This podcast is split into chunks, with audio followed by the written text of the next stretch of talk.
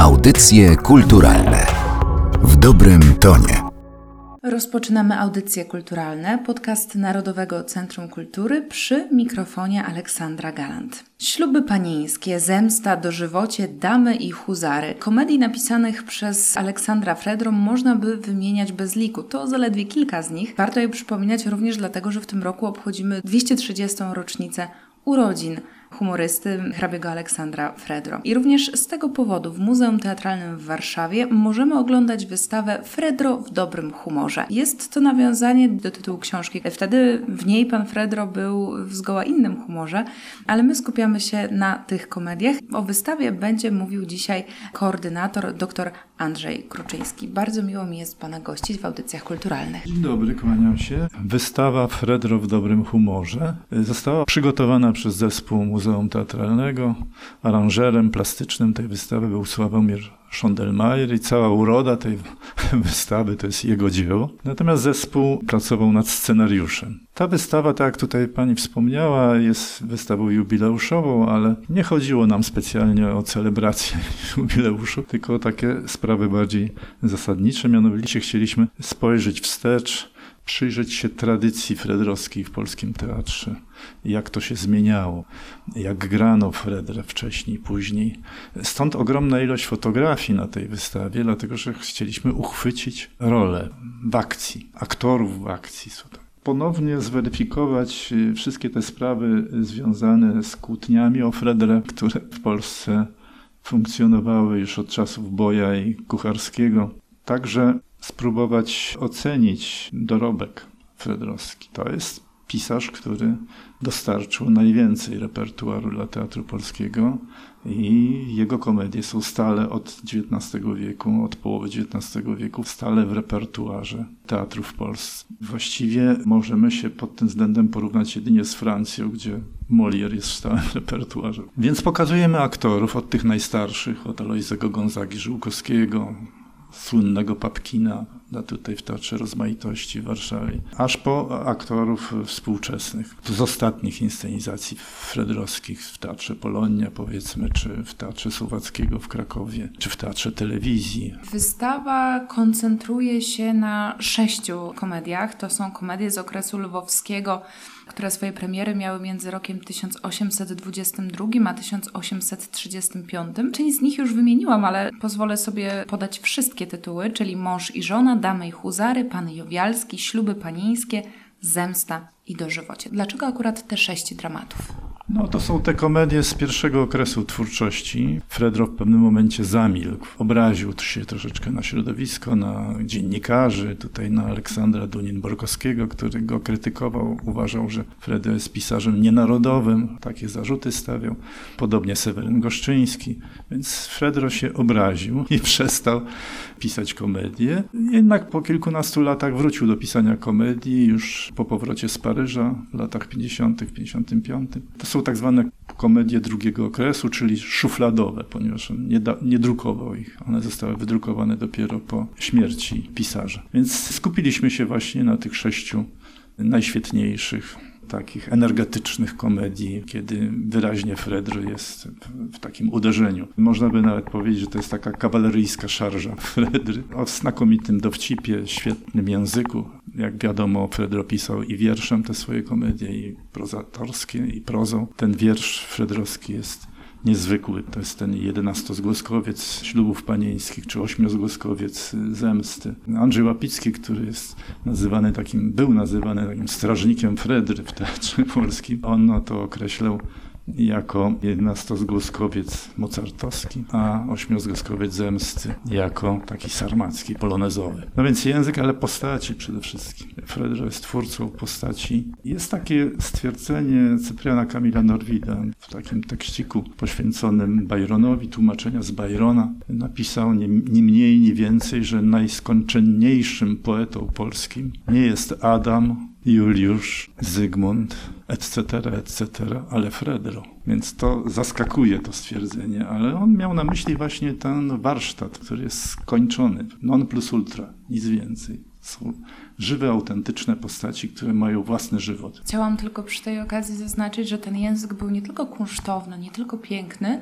ale też bliski właściwie wszystkim odbiorcom, dlatego że gro sformułowań, których używają bohaterowie Fredry, przeszło do języka i przetrwało do dzisiaj. Można cytować te wspaniałe fragmenty i na naszej wystawie są takie cytaty. Serdecznie zapraszam do odwiedzenia wystawy i poczytania tych cytatów. Z Fredro jest tak, jak bywa z najwybitniejszymi dramaturgami europejskimi, to znaczy, że następuje taka sytuacja wyłonienia się postaci przed autora. Ta postać staje się ważniejsza od autora. Ona ma swój własny żywot.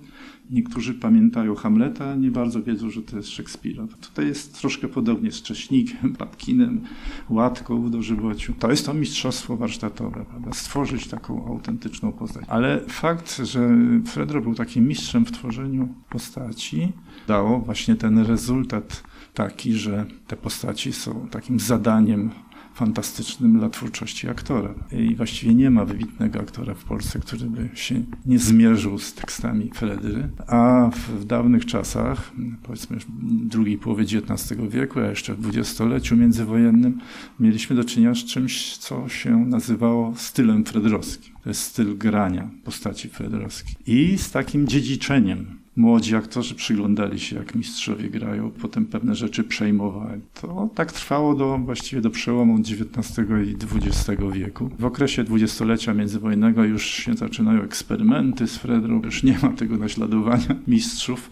Aleksander Zelwerowicz wprowadza formy groteskowe. Bogdan Korzeniewski już po wojnie, taki wybitny inscenizator Fredry, zwraca uwagę na ironiczność dowcipów Fredry, co wydawało się wtedy bardzo atrakcyjne i dodające coś do Fredry. Ale generalnie rzecz biorąc, Fredry jest trudno modernizować, tak bym to określił. I wielu reżyserów, twórców tych spektakli fredrowskich uważało i uważa nadal, między innymi Jan Englert, który sporo robił Fredry, że nie można Fredrze narzucać języka. To jest tak skończone właśnie po norwidowsku, że wszelkie próby narzucenie jakiejś nowej formuły mówienia muszą być skazane na, na porażkę. A propos tego, co Pan mówił, że właściwie wszyscy wybitni aktorzy w Polsce mierzyli się z Fredrą, to ja przekonałam się o tym na wystawie, bo możemy zobaczyć fragment inscenizacji Dożywocia z Jackiem Woszczerowiczem i dosyć znajomą wydała mi się inna twarz, która pojawiła się na ekranie, ale nie miałam śmiałości zakrzyknąć, że jest to Andrzej Seweryn, a był to on we własnej postaci tylko kilkadziesiąt lat temu jako początek początkujący aktor, bo też zgodnie z tym, co Pan powiedział, no każdy musiał też szlify zbierać w kontakcie z tekstami Fredry. Wszystkie te, o których opowiada wystawa, są potraktowane z dużą pieczołowitością, ale jedna jest taka szczególna, taka, jak Pan powiedział jeszcze zanim zaczęliśmy nagranie, taka dosyć tajemnicza, bo to jest Pan Jowialski. W centrum tej wystawy jest Pan Jowialski, taka tajemnicza komedia Fredry, autotematyczna. Wiktor Weintraub kiedyś to określił, że to jest komedia o komedii, komedia o humorystach, używał takiego określenia.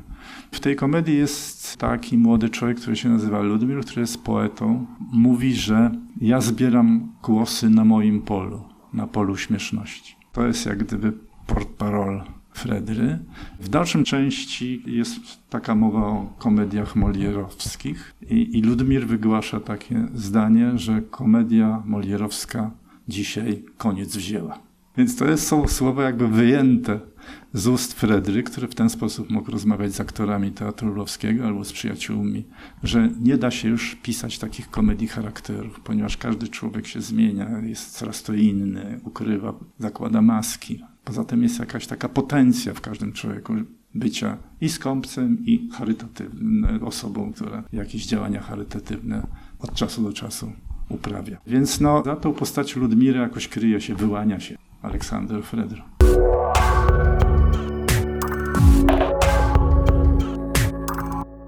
Pozostałe postaci, co już padło w trakcie tej rozmowy, są, wydają się bardzo autonomiczne, ale też byli aktorzy, którzy ze swoimi fredrowskimi rolami wiązali się na bardzo wiele lat. No i tutaj dobrym przykładem jest chyba Helena Modrzejewska, której piękne zdjęcie, piękny portret w roli Anieli na wystawie w Muzeum Teatralnym również możemy zobaczyć. Helena Modrzejewska jako Aniela w Ślubach panieńskich, ona właściwie przez całe życie grała to tą Anielę. No inna sprawa, że głównie w Polsce, ponieważ w Stanach Zjednoczonych czy w Anglii te komedie molierowskie nie były przecież grane. Ona nadała też pewien model grania tej dziewczyny, Anieli. Jest sporo opisów zachowanych, jak to Helena Modrzejewska wykonywała tę rolę. To warto je oczywiście poczytać. Ona była taka wycofana, ale od czasu do czasu jakiś błysk się pojawiał w jej oczach i ona odkrywała swoją duszę, takiej panienki z dworku, prawda, dobrze wychowanej. Więc Helena Modrzejewska, ale oczywiście wiele postaci z dawnego teatru, Wincenty Rapacki, mistrz przecież z Teatru Rozmaitości. Sto lat temu, w tysiąc dziewięćset dwudziestym trzecim roku, Teatr Rozmaitości, też na rocznicę fredrowską, to było sto trzydzieści lat, od urodzin Fredry przygotował to przedstawienie. Ono się odbyło w Teatrze imienia Bogusławskiego, tu niedaleko, ponieważ rozmaitości były spalone w tamtym czasie, dopiero odbudowywano. Tam była parada gwiazd. Najwybitniejsi polscy aktorzy tamtego czasu wystąpili w tym wieczorze fredrowskim. Zaproszony był prezydent Stanisław Wojciechowski. No i Wincenty Rapacki, który był już starcem, rok później umarł, grał rejenta w Zemście. I kiedy wchodzi na scenę, to w drugim akcie, raptem prezydent wstał i zaczął mu klaskać. Stała cała widownia i również zaczęła klaskać. I wtedy Rapacki podniósł rękę i powiedział: niech mi będzie wolno powiedzieć dwa słowa. Przedziwne przedstawienie, przerwane przez taką rozmowę, prawda, między prezydentem a aktorem. Jakiś ogromny szacunek dla aktorstwa, dla tego mistrzostwa aktorskiego. I on powiedział, że już pewnie mu się więcej w życiu nie nadarzy taka sytuacja, taka chwila. I on chciałby tylko powiedzieć trzy słowa. Prezydent Rzeczypospolitej Polskiej niech żyje. No opowiadam to, ponieważ to jest zabawne wydarzenie. To było przedstawienie reżyserowane przez Juliusza Osterwę, ale tam i Solski występował, i Frenkiel, i właśnie Wincenty Rapacki, i Kazimierz Kamiński. Czołówka aktorstwa polskiego. Zapytam o dwa eksponaty, które znajdują się na wystawie, które z inscenizacją teatralną bezpośrednio nie są związane, bo one nie tworzyły żadnego spektaklu, bowiem strój Papkina, który możemy zobaczyć, przekazany przez Krystynę Zachwatowicz, nosił na sobie Roman Polański, ale na planie filmowym, wcielając się w postać Papkina w filmie reżyserowanym przez Andrzeja Wajdę. Scenografię przygotowywała Krystyna Zachwatowicz-Wajda i ona też zaprojektowała ten kostium. Mamy w zbiorach Muzeum Teatralnego właśnie ten projekt kostiumu Papkina. Także i sam ten kostium otrzymaliśmy od pani Krystyny. Zresztą polecił nas Andrzej Wajda, który tu nas odwiedzał. Także to jest element bardzo ciekawy na naszej wystawie. Ale chcę powiedzieć, że tak, wystawa składa się, jak już wspomniałem, ze zdjęć aktorów w rolach. Uchwyceni oni są w takich szczególnych sytuacjach, w tych sześciu komediach. Ale tutaj również jest i plastyka. Projekty i dekoracji, i kostiumów wybitnych scenografów polskich, od Karola Frycza począwszy właśnie przez Władysława Daszyskiego, Jana Polewkę, aż do Krystyny Zachwatowicz, Łucja Kosakowska. Warto się przyjrzeć tym przestrzeniom, jak Fredrę w teatrze pokazywano, w jakiej przestrzeni. No to można na tej wystawie sobie się zorientować. Drugi eksponat, który wspomniałam przed chwilą, to jest korespondencja. Odwiedzenie Muzeum Teatralnego i obejrzenie wystawy Fredro w dobrym humorze to jest, można powiedzieć, unikatowa szansa, żeby zobaczyć oryginały listów, korespondencji, jaką prowadził hrabia Aleksander Fredro, bo znajdują się tam i listy kierowane do niego, ale też te napisane jego ręką. Kilka listów pisanych przez Aleksandra Fredro do przyjaciela, generała Józefa Załuskiego, towarzysza broni jeszcze z czasów napoleońskich, bo jak wiadomo Fredro sześć lat spędził w wojsku, otrzymał dymisję z wojska w tysiąc osiemset piętnastym roku w stopniu kapitana, ale był oficerem ordynansowym w sztabie Napoleona.